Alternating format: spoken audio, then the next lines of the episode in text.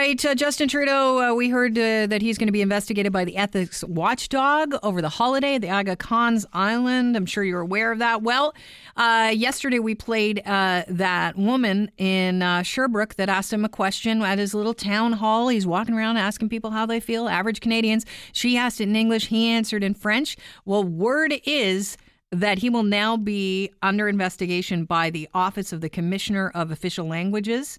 It had nine complaints about the incident, and it uh, deems uh, admissible, and uh, therefore it will be investigated as part of the Official Language uh, Act. It's linked to these complaints in terms of the obligation of the federal government to communicate and offer services to the public in both official languages.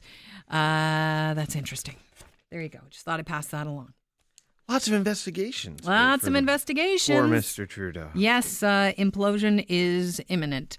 Uh, Donald Trump is responding to uh, Tom Ford's refusal to dress the uh, future First Lady in like what, 24 hours? Melania Trump. Uh, here is what he said. What about these designers And that are saying they Obama. don't want to dress your wife? She's not. Did she even ask Tom Ford? Uh, never asked Tom Ford. Uh, doesn't like Tom Ford. Doesn't like his designs. Tom Ford is an example. I will not dress the first lady. He was never asked to dress. And Steve Wynn just called me, and he said he thought it was so terrible what Tom Ford said that he threw his clothing out of his Las Vegas hotel. Uh, I'm not a fan of Tom Ford. Never have been.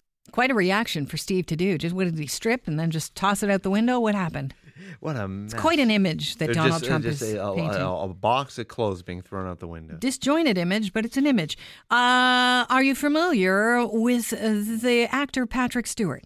I am. Uh, I, I believe he's uh, the gentleman who played Captain Picard in Star Trek The Next Generation. Is that right? Here's a little refresher. You know, there are some words I've known since I was a schoolboy. With the first link, the chain is forged. The first speech censured, the first thought forbidden, the first freedom denied, chains us all irrevocably. Those words were uttered by Judge Aaron Satie as wisdom and warning. The first time any man's freedom is trodden on, we're all damaged. You're welcome to all the Trekkie, Trekkies that are listening right now that actually know what episode that was Drumhead. in. Uh, you know, Patrick Stewart's a classy guy. He's a Shakespearean actor. He has just secured a new role. Sony Pictures announced it on Thursday. He will be playing Poop in this year's animation, The Emoji Movie. It's a true story. So excited to announce distinguished at Sir Pat Stew as Poop in The Emoji Movie uh, in theaters August 4th. That is awesome. Canada's favorite emoji, by the way, most used is the Is the poop poopy. emoji. Some people might say that's a crappy role. Um, There's no such thing as crappy roles, only crappy actors. oh, that's true, and that's not Patrick Stewart, not He's at got all. a great sense of humor. He's a regular on American Dad, which isn't the best show. No, that Okay. is uh, speaking of cra- something smells. um, the TTC is beefing up security on buses and streetcars. You're going to spe- see more of those uh, uniformed uh, constables on the uh, road because uh, they're saying that uh, it's just amazing the increase in uh, driver assaults, transit operators in Toronto. In 2016, there were tw 285 assaults. And I have to say this the, the number doesn't include verbal ab- abuse.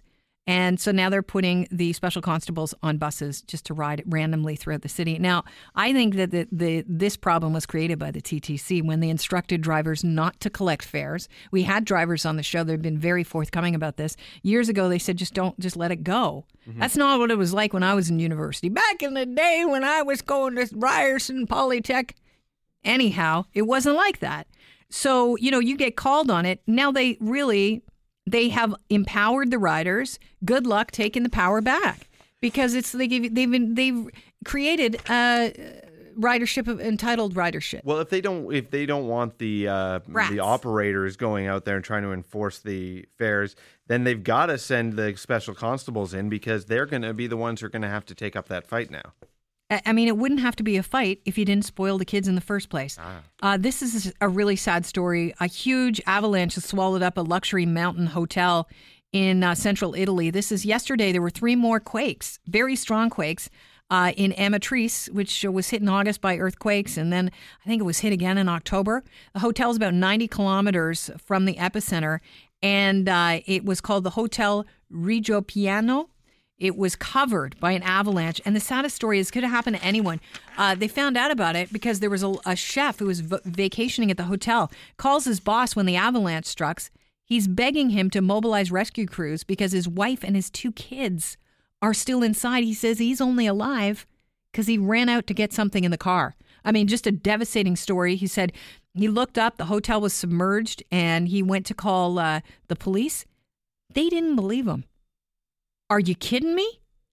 That is unbelievable. He said he, he insisted and he called other emergency numbers. Finally, someone took him seriously and they started the rescue about two hours after the avalanche ensued. Walls were knocked down. It's just basically buried. The footage is dizzying and it's just a tragic story. And in fact, it, the rescue efforts are being hampered by the fact that there's a massive blizzard going on and rescuers actually had to ski in to try and get them out. And wow. it is, uh, you know, it hasn't, it doesn't look good right now.